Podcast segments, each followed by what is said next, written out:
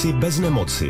Nejnovější lékařské postupy, seriózní vědci i skutečné příběhy pacientů. Moci bez nemoci se Šárkou Volemanovou na dvojce. Dobrý den. I dnes vítejte u pořadu, ve kterém budeme hledat naději na kvalitní život. A to ve speciálním vydání Moci bez nemoci, které natáčíme na 20. ročníku Československého foniatrického kongresu, který pořádá Hlasové a sluchové centrum Praha. Máme jedinečnou možnost setkat se zde na jednom místě s lékařkou genetičkou a přednostou kliniky otorinolaryngologie a chirurgie hlavy a krku. To jsou dvě nepostradatelné spojnice ke sluchu a kvalitnímu životu pro děti i jejich rodiče. Dnes se budeme věnovat genetickému vyšetření u dětí jako nedílné součásti kochleární implantace s příběhem maminky Lenky a její dcery Verunky. Poslouchejte s námi. Moci bez nemoci. Pořad o cestě ke zdraví. Mým prvním hostem je lékařka. Jmenuji se Radka Kremlíková Pourová, jsem genetičkou Ústavu biologie a lékařské genetiky druhé lékařské fakulty Univerzity Karlovy a fakultní nemocnice Motol. Genetické vyšetření je nedílnou součástí souboru informací před kochleární implantací, protože až 75 vrozených těžkých poruch sluchu má genetickou příčinu. Paní doktorko, dobrý den. Dobrý den. Ve vaší vizice jsme slyšeli, že až 75% vrozených těžkých poruch sluchu má genetickou příčinu a že kladete velký důraz na genetické vyšetření. Proč je tak důležité? No, vyšetření genetické toho pacienta je důležité ze dvou důvodů. Jednak je důležité pro samotného pacienta, protože díky té genetice my můžeme určit prognózu toho pacienta, určit, eh, jak se bude jeho onemocnění vyvíjet a jestli tam bude vlastně třeba ještě něco dalšího.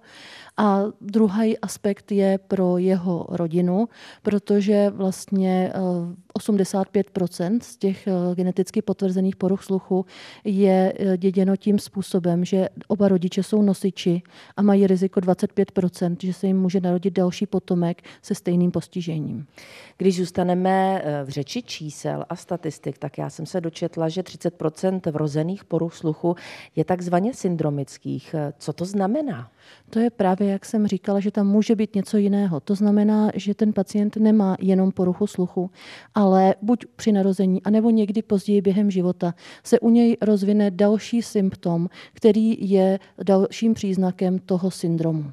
Když bychom měli přiblížit našim posluchačům, o jaké další potíže se jedná, můžete prosím uvést nějaký příklad? Tak eh, například se může jednat o postižení štítné žlázy, to je u takzvaného Pendredova syndromu, nebo se může jednat o poruchu zraku, tam je těch syndromů několik, nejčastější z nich je Usherův syndrom, nebo se může jednat o postižení ledvin, takzvaný Alportův syndrom a eh, mnohé další, třeba kloubní postižení, oční postižení, eh, jiné než Usherův syndrom. Vy jste hovořila mimo jiné, paní doktorko, právě teď o Usherově syndromu. Proč je tak velkým strašákem většinou pro rodiče eh, takových dětí? Tak eh, tenhle syndrom je záludný v tom, že na začátku vypadá právě, že se jedná o tu nesyndromovou hluchotu. To znamená, že děťátko jenom neslyší, vyřeší se to kochleárním implantátem a všechno vypadá výborně, ale přibližně ve věku kolem 15 let nebo u druhého typu o 10 let později eh, začne ten pacient ztrácet zrak čem může být a určitě je genetika nápomocná. Vím, že jste to schrnula už na začátku, ale pojďme říci vlastně, co je tím hlavním tématem. Které informace z ní vycházejí právě v souvislosti s poruchami sluchu? Co tedy mohou ty rodiny a děti získat? Jak jsem říkala, vyloučíme nebo tedy potvrdíme ten syndrom. V případě, že potvrdíme ten syndrom, tak například třeba eh, v případě toho Pendredova syndromu, který jsem zmínila, tak eh, tam se jedná o rozvoj poruchy štítné žlázy, která nastává až po pubertě. Což znamená, že my, když víme předtím, že se jedná o ten syndrom, my můžeme těm dětem včas začít dávat eh, suplementaci hormonů štítné žlázy. U nich se to onemocnění vůbec nerozvine, takže tohle je určitě velký přínos. A potom dále ale samozřejmě pro tu rodinu, protože ty rodiče, když se dozvědí, tedy že jsou nosiči a mají riziko pro další potomky, jsou k dispozici možnosti, eh, jak se eh, vyhnout tomu narození postiženého potomka a vlastně ta rodina může mít další děti zdravé. Vy jste teď zmínila asi jednu velmi důležitou věc pro takové rodiny, možnost vyhnout se potížím pro další potomky, pro svoje děti. Co vlastně pro ně můžete udělat, aby to nenastalo v souvislosti s tou včasností, o které hovoříte? Pokud se to dozvíme včas, tedy předtím ještě, než ta rodina už je v očekávání, můžeme nabídnout takzvanou preimplantační diagnostiku.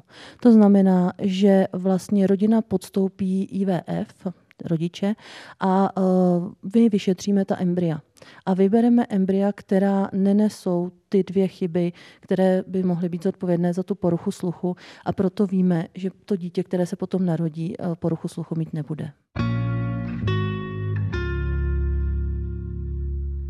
Pořad Moci bez nemoci má dnes unikátní možnost natáčet na 20. ročníku Československého foniatrického kongresu, který pořádá Hlasové a sluchové centrum Praha. Hovoříme o genetice a kochleárních implantacích u dětí. Do naší debaty se právě teď připojuje Lenka, maminka devítileté slečny Veroniky, která se s poruchou sluchu narodila. A vedle mě teď sedí obě dvě. Já vám přeju dobrý den a děkuji za váš čas a že jste přijeli. Dobrý den. Dobrý den. Lenko, nejprve otázka na vás. Já se vrátím k porodu vaší dcery, tady Verunky. Psal se rok 2014 a druhý den po porodu přišly nedobré zprávy ohledně Verunčina sluchu. Vzpomeňte prosím na to, jaké byly. Tak bylo to vyšetření otoakustických emisí. Přišla sestřička, vyšetřila nám Verunku. Je to vlastně jako lehké vyšetření, které probíhá vlastně ve spánku. A my jsme měli od akustické emise nevýbavné. Takže nám bylo řečeno, že to vlastně ještě nemusí nic znamenat a že počkáme do dalšího dne. Tak to bylo vlastně první vyšetření, které nám e, takhle dopadlo. Vy jste říkala, počkáme do dalšího hmm, dne. Hmm. Jaké zprávy byly ten následující den a možná i jaké byly ty další tři měsíce, protože vím, hmm. že tam tehdy přišla na řadu opakovaná měření. Hmm.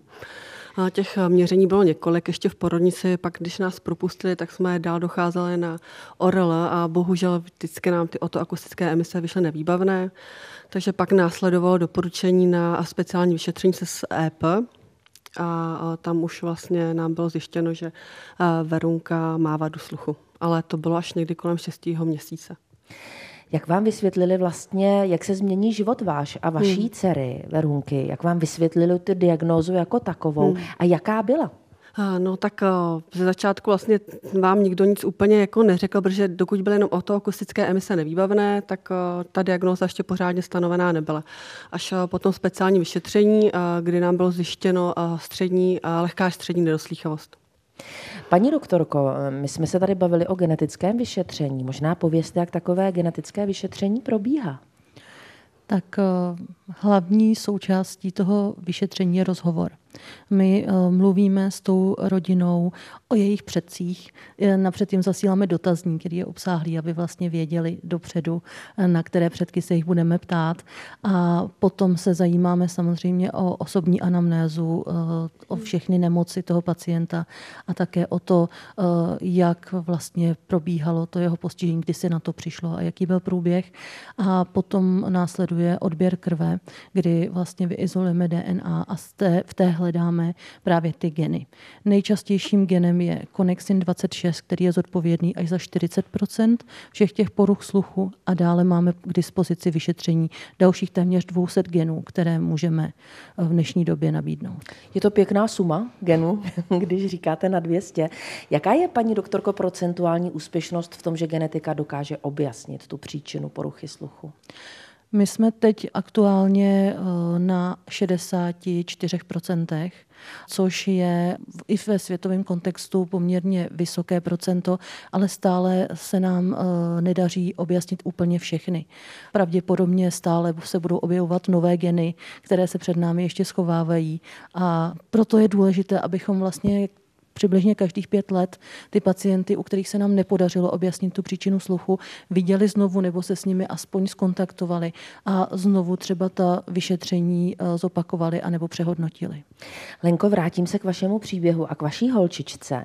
Řešili jste otázku genetiky a měl někdo v rodině potíže se sluchem? Hmm, řešili jsme samozřejmě genetiku. Jak říkala paní doktorka, tak jsme eh, prošli nějakým kolečkem, odběrem krve. Bohužel my vlastně máme genetické testy zatím jako negativní. Stává se to často, že vlastně jsou genetické testy negativní, že zkrátka nepřijdete na to, odkud ta příčina jde? Tak jak říkám, 64% zachytíme, takže eh, těch zbylých 36% eh, eh, neobjasníme. Určitě do toho spadají ještě i příčiny jiné, to znamená, že část pacientů třeba má kongenitální CMV infekci, ale řekněme, že kolem 20% pacientů stále zůstává neobjasněných. A jenom jsem chtěla podotknout k tomu, jak jste se ptala, jestli v rodině je nějaká porucha mm-hmm. sluchu, tak u poruch sluchu to většinou nebývá, protože ten způsob té dětičnosti právě je v tom, že ten jedna chybná kopie genu je v té rodině schovaná po generace. A dokud nenarazíte na partnera, který má chybu v tom stejném genu, tak se to vlastně neprojeví. Takže většinou v té rodině jsou postiženi dva sourozenci a potom už nikdo. Děkuji za to do vysvětlení, určitě velmi důležité. Kdy dostala Verunka svoje první naslouchátka a jak je přijala? Veruka dostala první naslouchátka, to jí bylo 11 měsíců, my jsme zrovna měli vítání občánkům, takže to byla takový, taková premiéra. Veruka byla malinká, takže, takže to bylo spíš tak jako na nás a ze začátku musím říct, že Verunka s těmi naslouchátkama úplně spokojená nebyla. Ona se neustále sundavala a postupně jak rostla, tak do nějakého třetího roku opravdu my jsme měli naslouchátka všude, hledali jsme prostě na zahradě, opravdu jsme je prali, opravdu to bylo jako docela náročný období. A pak postupem času si na ně zvykla, si myslím, a ve školce už je více méně nosila bez problému. Mm-hmm. Verunko, tak teď přichází ten první okamžik. Já vím, že mamka říkala, že jsi byla hodně malinká v momentě, kdy se dostala na slouchátka, ale přece jenom se zeptám. Chodila jsi s nimi do školky, to taky víme. Máš nějakou vzpomínku, jak dobře nebo špatně jsi slyšela, když jsi měla na slouchátka, anebo když jsi je vůbec neměla? Když jsem mě měla, no tak jsem trošku slyšela, ale když jsem mě vůbec už neměla, tak jsem vůbec neslyšela. Mm-hmm. Čili přišla si na to v té školce, že to bylo lepší, když jsi zkrátka je měla, že si mohla slyšet třeba kamarády nebo paní učitelku. Ano. Mm. Mamka taky říkala, že ta naslouchátka jste hodně spolu hledali. Vzpomeneš si, mm. Jak, jaké bylo třeba to nejzajímavější místo, kde se ta tvoje naslouchátka našla? Našla se eh, na zahradě všude a my jsme prostě pak nakonec často nenašli a často jo. a vzpomenej si třeba na to, jestli se děti ve školce ptali, co to máš na ta tvoje naslouchátka, co jsi jim tehdy říkala? Ano, hm? ptali se mě a já jsem jim to říkala tak, že jsem jim říkala, že to jsou implantáty a... No a vysvětlovala jsem, jak to chodí s nima? Proč jsou důležitý třeba pro tebe? že s nima třeba líp slyšíš? Jo? Mm-hmm. Že je to prostě s nima lepší. No tak to jsi šikovná holka, že jsi jim to tak hezky dokázala vysvětlit. Lenko, eh, posunu vás do čtvrtého roku života Verunky. Mm-hmm. Tam přišly další komplikace. Jaké? No, my jsme se tak jako začali všímat, že Verunka eh, nepokročovala v tom uh, mluveném slovu, že uh, sykavky nám vůbec nešly, když jsme trénovali hodně, já jsem se jako snažila, protože jsem měla starší dceru, že člověk už věděl, jak na to, ale bohužel se nám nedařilo.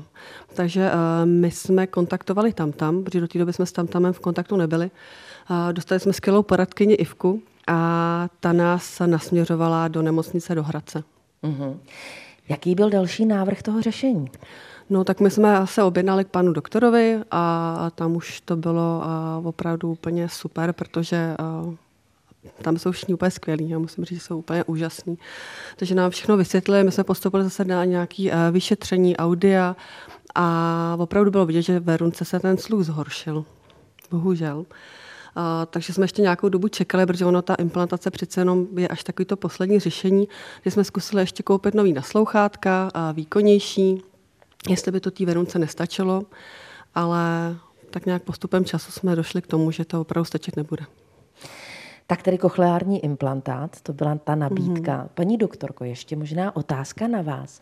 Ještě než se dostaneme k těm zmíněným eh, kochleárním implantacím, kdo patří mezi ty rodiny s vysokým rizikem narození potomka s genetickou vadou, ať už jakoukoliv, o kterých dneska hovoříme, poruchou sluchu? Tak eh, vysoké riziko se dá říct, že má eh, v naší populaci téměř každý, protože každý 35. člověk v naší populaci je nosičem jedné mutace jenom v tom jednom nejčastějším genu. A ještě větší o něco riziko eh, mají lidé, kteří pochází z romského etnika, eh, kde vlastně dochází eh, častěji k tomu, že mají společného předka. A, a proto nemusí to vůbec souviset s tím, že by se brali blízcí příbuzní nebo něco takového, ale zkrátka ten výskyt těch mutací je tam častější a proto je vhodné zejména u romských pacientů na to pomyslet, ale i u těch pacientů z hlavní populace, je důležité na to pomyslet. V podstatě každý pacient s vrozenou poruchou sluchu by určitě měl mít genetické vyšetření. Paní doktorko, já vám děkuji za to dnešní povídání ve speciálu pořadu Moci bez nemoci a za důležitá, velmi zajímavé informace z hlediska genetiky. Hodně zdraví vám přeju.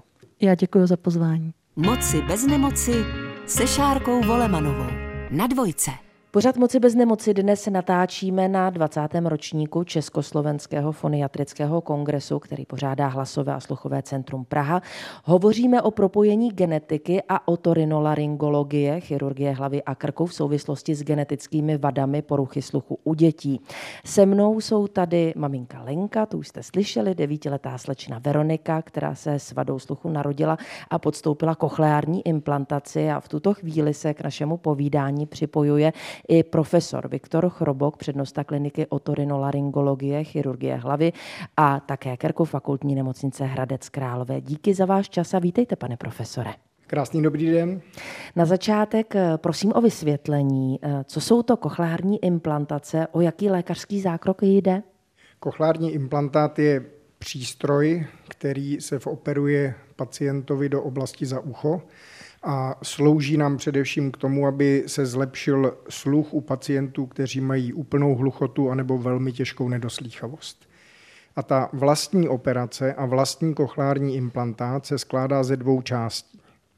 Jedna část je vnitřní, ta se zaimplantuje pod kůži pacienta směrem za ucho a skládá se z těla implantátu a pak se skládá ze svazku elektrod, a svazek elektrod se zavádí do hlemíždě, kde vlastně nahradí funkci vláskových buněk a jemných struktur, které jsou v oblasti kortyho orgánu a přenesou potom elektrickou energii směrem na sluchový nerv, který u těch pacientů už je funkční.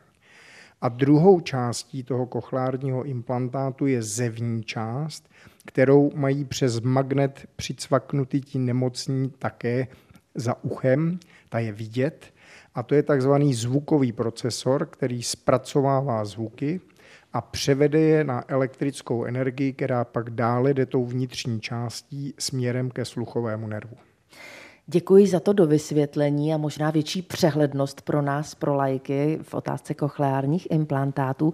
Přesto přeze všechno, Lenko, vy když jste se dozvěděli a měli tu možnost eh, Verunce nechat eh, vlastně operativně zavést kochleární implantát. Pro vás osobně to byl velký strašák. Proč? Byl, byl to velký strašák. To bylo takový to úplně nejhorší, co jsem se dovedla představit, když jsem zjistila, že má Verunka vadu sluchu. No, ono je to vlastně těžký, protože vlastně rozhodujete za to dítě.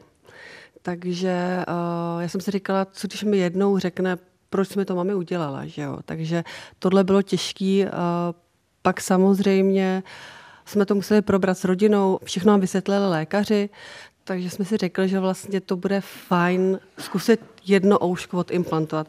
A pan doktor nám vlastně řekl, že to je dobrý, protože ona na jedno ouško Veruka se šá líp, takže se odimplantovalo to horší ouško. Takže uh, furt to jedno už ouško vlastně zůstalo s těma naslouchátkama, takže my jsme furt věděli, že kdyby implantát nefungoval, nebo kdyby nám prostě řekla po implantaci, já ho prostě nechci, nebo nefunguje, vadí mi to, tak pořád má jedno ouško s, nas, s naslouchátkem. Takže to bylo takový pak, jako kdyby to, co nás jako to, to rozhodující. A pak samozřejmě lékaři nám vysvětlili všechno a už jsme se až tak nebáli. Pane profesore, stává se to často, že rodiče mají takovou obavu, jestli dát svému dítěti kochlární implantát nebo ne? A jak s nimi o tom hovoříte? Já si myslím, že to je naprosto přirozené, protože každý rodič, každá maminka má strach o své dítě. I když si odřete koleno, že upadne na písku, tak, tak rodiče, normální rodiče jsou z toho nešťastní a cítí s tím dítětem. A toto je jistě velký zásah mm. pro tu rodinu, pokud se dozví, že jejich dítě má velmi těžkou nedoslýchavost a začíná se diskutovat o problematice kochlárních implantací. Já si myslím, že tady je potřeba malinko zdůraznit posluchačům to, že my máme dvě skupiny dětí a je jedna skupina dětí, které se narodí a hned při tom narození mají velmi těžkou poruchu sluchu a nejsou schopni vůbec rozvíjet svoji řeč. Čili tyto děti jsou implantovány velmi časně a my se snažíme, aby byly implantováni mezi prvním a druhým rokem jejich života. A během toho prvního roku proběhne hromada různých vyšetření, aby se správně určilo, že jejich nedoslýchavost je závažná a že jsou správnými kandidáty pro kochlární implantaci. Čili oni neslyší vůbec nic, ani se sluchadly, a jsou většinou v České republice zaimplantováni v jeden okamžik obou straně. Verunka je příběh jiný, kdy jsme slyšeli, že ona se narodila a měla středně těžkou nedoslýchavost, jak řekla její maminka. A ta středně těžká nedoslýchavost byla kompenzována sluchadly a ona v té době byla schopna slyšet a byla schopna rozvíjet svoji řeč. Ale pak přišel ten druhý okamžik, který maminka velmi hezky popsala, že ve čtyřech letech Verunky se její nedoslýchavost začala dále zhoršovat. Čili to byla progredující nedoslýchavost na obě ty uši a sluchadla uší nestačila, čili proto jsme po diskusi přistoupili nejprve k jednostrané kochlární implantaci, začal fungovat kochlární implantát, a to nás bude zajímat, jestli nám Verunka k tomu něco řekne, a když my jako lékaři a rodiče a Verunka jsme viděli, že kochlární implantát přebírá tu funkci toho slyšení nad tím druhým uchem, kde měla jenom sluchadlo, tak to byl okamžik, kdy jsme se rozhodli pro druhostranou kochlární implantaci. Čili řekneme-li to odborně, tak u ní ta nedoslýchavost nebo respektive hluchota vznikla až postlingválně po nějakým částečným rozdvoji řeči a její kochlární implantace byla rozdělena do dvou operací, nejprve jedno ucho a s odstupem času druhé ucho. A proti tomu je skupina dětí, které se narodí, jsou úplně hluchí a jsou operovány v jeden okamžik obě implantace. Jak hodně náročná je operace a zavedení toho kochlárního implantátu? Tak vlastní chirurgický výkon samozřejmě má nějaká přesná pravidla chirurgové, kteří provádí tento výkon, tak předtím je potřeba udělat celá řada vyšetření, abychom věděli na rentgenech, jak vypadá spánková kost, mají oční vyšetření, psychologické vyšetření, logopedické vyšetření a všechny možné vyšetření sluchu, což je pro tu rodinu náročné, protože chápu, že v tento okamžik oni pořád váhají a říkají si, ono to třeba dopadne a nedopadne. A teď to jsou samozřejmě stres, nervy pro celou tu rodinu. A když jsou pohromadě veškerá ta vyšetření a rozhodne se ano, tady je plně indikována kochlární implantace, tak ten chirurgický výkon z té jedné části je standardním výkonem otvírání té spánkové kosti, vytvoření přístupu a delikátnost toho výkonu je v zavedení svazku elektrod do oblasti hlemíždě. A při té operaci jsou přítomní i biomedicínští inženýři, kteří během té operace měří jednotlivé potenciály a funkci toho kochlárního implantátu, aby to, co zavedeme do té hlavy, jsme věděli, že je zavedeno správně a že je velká pravděpodobnost, že vše bude fungovat. A s odstupem několika týdnů se teprve připojí zvukový procesor a od toho okamžiku nastává obrovská práce, obrovská práce biomedicínských inženýrů, klinických logopedů a především rodičů a rodiny toho dítěte. Protože oni s ní jsou každý den, Oni musí trénovat to mluvení, musí trénovat slyšení a, a za to patří poděkování mamince, paní Lence, že Verunku společně s tatínkem naučili slyšet a mluvit. Mám husí kůži z těch krásných slov, která jste právě teď eh, pronesl Lenko. To byla slova chvály směrem k vám. Jak vy hodnotíte ze své zkušenosti vlastně tu spolupráci toho velkého kompilátu, který teď eh, pan profesor pojmenoval?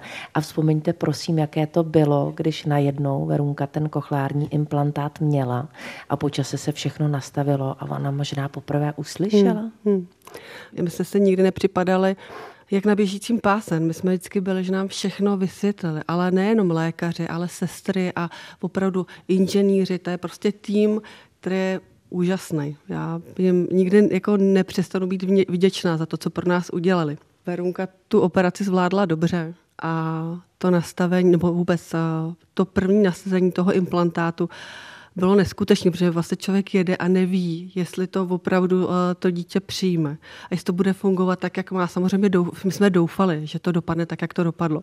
A já na to nikdy nezapomenu, že jsme se sedli do auta a vždycky máme puštěný rádio, že jo? A já si myslím, že do té doby Verunka moc rádio neslyšela. A teď jsme jako sedli, Verunka byla upoutaná v té sedačce a hrála nějaká hudba, to se nepamatuju už teda, to mě mrzí trošku. A Verunka se začala jako broukat a úplně tak jako se houpat. A já říkám Veru a ona, mami, já slyším. A to prostě bylo úplně nejvíc prostě. Veru, jaký ten pocit byl, když jsi najednou možná slyšela uh, zvuky, které si do té doby neznala? Takové zvláštní strašně a jsem prostě nevěděla, co to je a prostě a byla jsem strašně, strašně šťastná. Já bych chtěla všem ještě jednou moc poděkovat. Celému týmu, nejenom lékařům, hlavně lékařům samozřejmě, ale ten tým uh, si myslím nefunguje bez nikoho, takže tam musí být všichni týmoví hráči a tam to opravdu tak je. Tam opravdu, a hlavně, aby jim to vydrželo, protože opravdu to je skvěl, skvělý tým lidí, který opravdu vám pomůžou, všechno vám vysvětlí několikrát. Není to takový, jako že uh, byste si připravili jako na obtíž. Děkuji mamince, a jsem rád, že byla u nás spokojena i Verunka. A, a jsme velmi rádi, že, že kochlární implantace má své místo v České republice. Verunko, a poslední otázka, ta bude na tebe. Jak se máš dneska? Dobře. A co je na tom nejlepší, na tom, že najednou můžeš slyšet? Na tom je nejlepší to, že se, že prostě slyším, že jsem nejvíc, jak jsem poprvé slyšela, tak jsem byla úplně nevím, protože jsem byla úplně šťastná. A to je dobře. Já vám děkuji, Lenko, maminko, Verunko, za to, že jste dneska přišli eh, sem k nám, že jste věnovali svůj čas našemu povídání a pořadu Moci bez nemoci. Vám oběma přeju hodně zdraví. Moc děkujeme a děkujeme za pozvání. Děkujeme.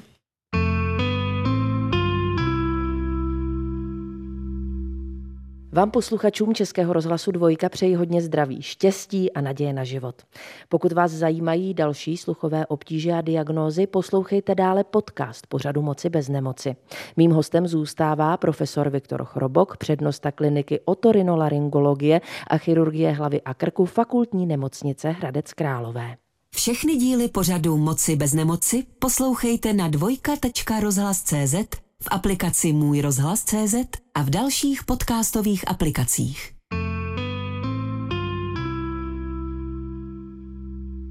Mým hostem ve speciálu pořadu Moci bez nemoci, vysílaném z 20. ročníku Československého foniatrického kongresu, je profesor Viktor Chrobok, otorinolaryngolog.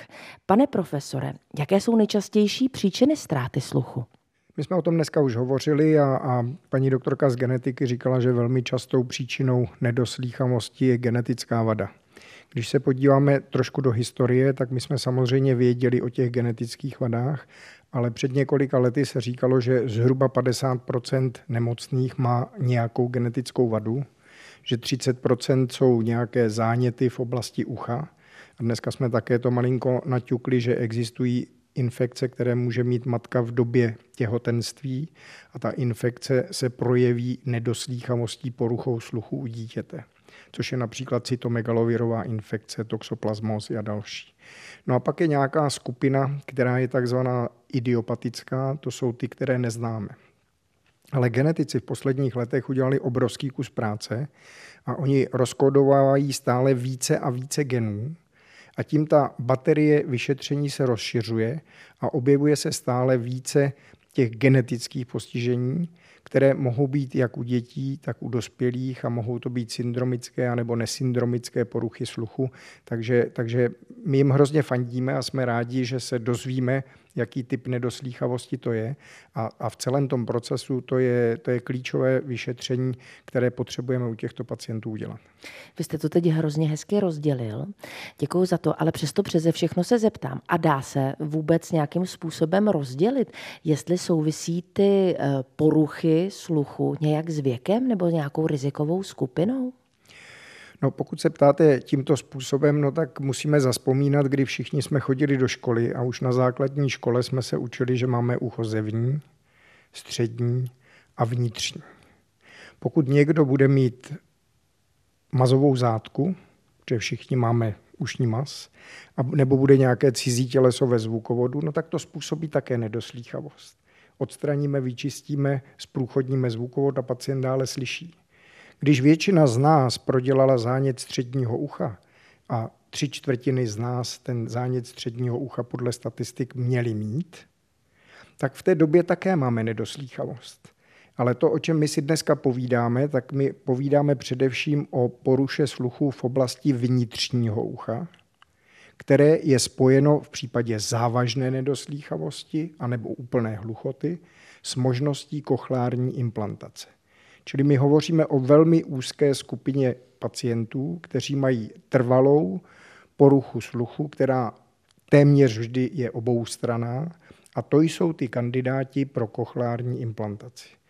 V dnešní době se indikační kritéria pro kochlární implantaci mění a ve výjimečných případech se provádí kochlární implantace i u jednostrané hluchoty. A pokud se vrátíme k těm rizikovým faktorům, tak je třeba říci, že ty velmi delikátní buňky, které jsou ve vnitřním uchu, které patří ke kortyho orgánu, kde jsou zevní a vnitřní vláskové buňky, tak oni nám po celou dobu života určitým způsobem ubývají. Takže každý z nás má v různý projev stařecké nedoslýchavosti od určitého věku. A pokud tady jsme dneska s mládeží, tak je třeba říci, že když mládež používá různé walkmany a poslouchá hlasitou hudbu, tak oni v tom jejich věku teenagerů může dojít k tomu, že dřív pak u nich vzniká ta stařecká nedoslýchavost, která za normální okolností vznikne v 50, v 60, v 70, ale pokud ty mladiství to přeženou v těch 15-20 letech, tak může dojít k situaci, že jejich stařecká nedoslýchavost bude již o 40 let. Či to je jedna velmi důležitá informace, aby, abychom na to mysleli, abychom udělali nějakou prevenci sluchu. A pokud mi ještě dovolíte chvilku hovořit. Jistě, jenom jsem chtěla podotknout, kolik nás rozhlasových moderátorů má předčasnou stařeckou nedoslýchavost, podle toho, co jste řekl. záleží, Bude nás asi hodně. To záleží, jak ti lidé, s kterými hovoříte, hovoří na hlas. A podle... Co jste říkal, pane profesore? Takže vidíte, vy už patříte pomalinku, že byste měla mít sluchadlo. Ano. No a možná, až se uvidíme příště, tak budete mít i kochlární implantát. to už s tím rovnou přijdu, ale o tom vy budete evidentně vědět, protože budu potřebovat nějakého odborníka odborníka, který by mi tam ten implantát dal na místo, na které patří. Ale vy jste chtěl něco dodat? Já jsem chtěl dodat to, že my dneska hovoříme především o dětech a jejich závažné nedoslýchavosti sluchadla a možnost kochlární implantace. A to, co se daří v poslední době udělat, je, že my velmi úzce jednáme s ministerstvem zdravotnictví jako naše odborná společnost a jednáme i se zdravotními pojišťovnami. A držte nám trošku palce, pokud to dopadne, tak od příštího roku by v České republice měla být oficiálně jmenována takzvaná PET audiologická centra, a to PET audiologické centrum je takové složité slovo pro posluchače a to PET znamená pediatrie jako děti a audio znamená vyšetření sluchu. Čili cílem těchto jmenovaných center je, aby oni uměli udělat tu konečnou diagnostiku případné nedoslýchavosti u dětí, protože maminka dneska tady vyprávěla o tom, že Verunka měla otoakustické emise, ale to je pouze screeningové vyšetření, ale my pak potřebujeme určit práh toho sluchu, tíži nedoslýchavosti a to by měla provádět PET audiologická centra a následně by pak měli umět přidělit sluchadlo tomu dítěti. Či PET audiologická centra by měla mít lidi, kteří to umí, přístroje, který to umí a, a znalosti, které k té problematice patří. A když to všechno dopadne dobře, tak od příštího roku by takových center v České republice mělo být 13. Takže my jsme za to hrozně rádi, že se to podaří vybudovat. Věřím, že ministerstvo to všechno schválí a že budeme moct tuto péči poskytnout všem verunkám. Budeme samozřejmě držet pěstě, aby to všechno vyšlo, pane profesore, tak jak si přejete. A ještě jedna poslední otázka, protože eh, asi je důležité zeptat se na prevenci. Jaká je prevence v souvislosti se sluchem? Co můžeme pro svoje uši, pro svoje slyšení udělat? Tak prevenci je velmi, velmi, velmi složitý pojem, protože řada z nás si řekne, no tak když nechci, abych měl rýmu, tak nebudu v době chřipek chodit do společnosti, abych tu rýmu neměl, neprochladnu a bude všechno v pořádku. Ale udělat prevenci dobrého sluchu a prevenci, aby nevznikla nedoslýchavost, není tak jednoduché. My jsme to malinko zmínili, no tak buď je to třeba ta infekce maminky, která v době gravidity a dojde k tomu, že je postiženo vnitřní ucho u dítěte a vznikne nedoslýchavost. Či to je jedna možná prevence. Druhá prevence je, o které hovořila paní doktorka z genetiky, protože pokud dopředu se dá zjistit, že rodiče, které plánují dítě, mají určité riziko, že jejich dítě bude mít nedoslýchavost, no tak to patří také do té kategorie prevence. A pokud budeme hovořit o nedoslýchavosti, která může vzniknout v průběhu našeho života, no tak je to například prevence pohybu v hluku a prevence tomu, že když půjdeme na rokové koncerty, tak může nás být postižen, nebo když budeme pracovat na pracovišti s rizikem hluku, tak bychom měli používat chrániče sluchu a chránit si jeden z našich pěti smyslů, který pro život je strašně důležitý. Protože když se kohokoliv z posluchačů zeptáte, co je horší, být slepý anebo hluchý, nebo nebýt hmat, nemít čich, nemít chuť, co si vyberete, paní redaktorko? Já bych si vybrala to, aby to všechno bylo, pane profesore. To je nejlepší. Ale ono, když pak něco z toho chybí, tak rázem zjistíte, že každý ten smysl pro nás je strašně mm-hmm. důležitý. A je velmi obtížné říci, který z těch smyslů je nejdůležitější. Takže někdy se říká, že když někdo má těžkou poruchu zraku a slepotu, tak on ztratí kontakt se světem. A když někdo má hluchotu, tak ztratí kontakt s lidmi. A to byla poslední nejdůležitější slova, nebo jedna z těch důležitých dnes v pořadu Moci bez nemoci. Já vám děkuji za váš čas, děkuji za to povídání. Pane profesore, i k vám samozřejmě přání hodně zdraví. Já vám děkuji za pozvání, za pozvání všech. A to nejdůležitější je, že dneska, když někdo má velmi těžkou nedoslýchavost anebo hluchotu, že tento smysl umíme vrátit.